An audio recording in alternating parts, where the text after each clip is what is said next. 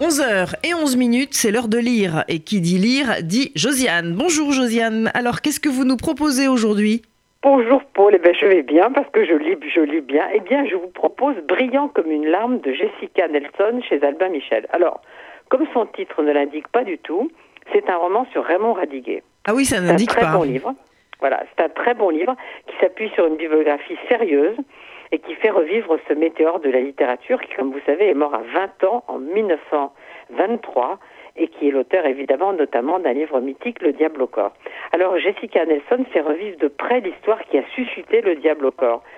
C'est une histoire d'amour de 1917 à 1918 entre Radiguet qui a 14 ans et Alice qui a 24 ans. Et on entre vraiment dans l'intimité de cette histoire scandaleuse, non seulement parce que Radiguet est très jeune, mais parce que le mari d'Alice est à la guerre. On est en 17. Alors il y a la conquête, l'amour fou, puis le désamour, mais en plus, ne s'arrête pas là, et c'est ça que je trouve vraiment bien, parce qu'il fait revivre toute une époque du début du XXe siècle, parce qu'il était au cœur de l'histoire littéraire, le petit Radiguet.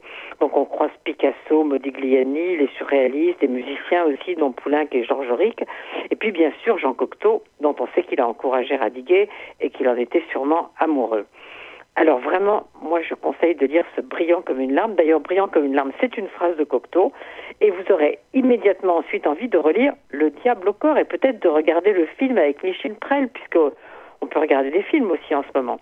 Alors c'est chez Albin Michel et c'est de Jessica Nelson et c'est très réussi. Allez-y.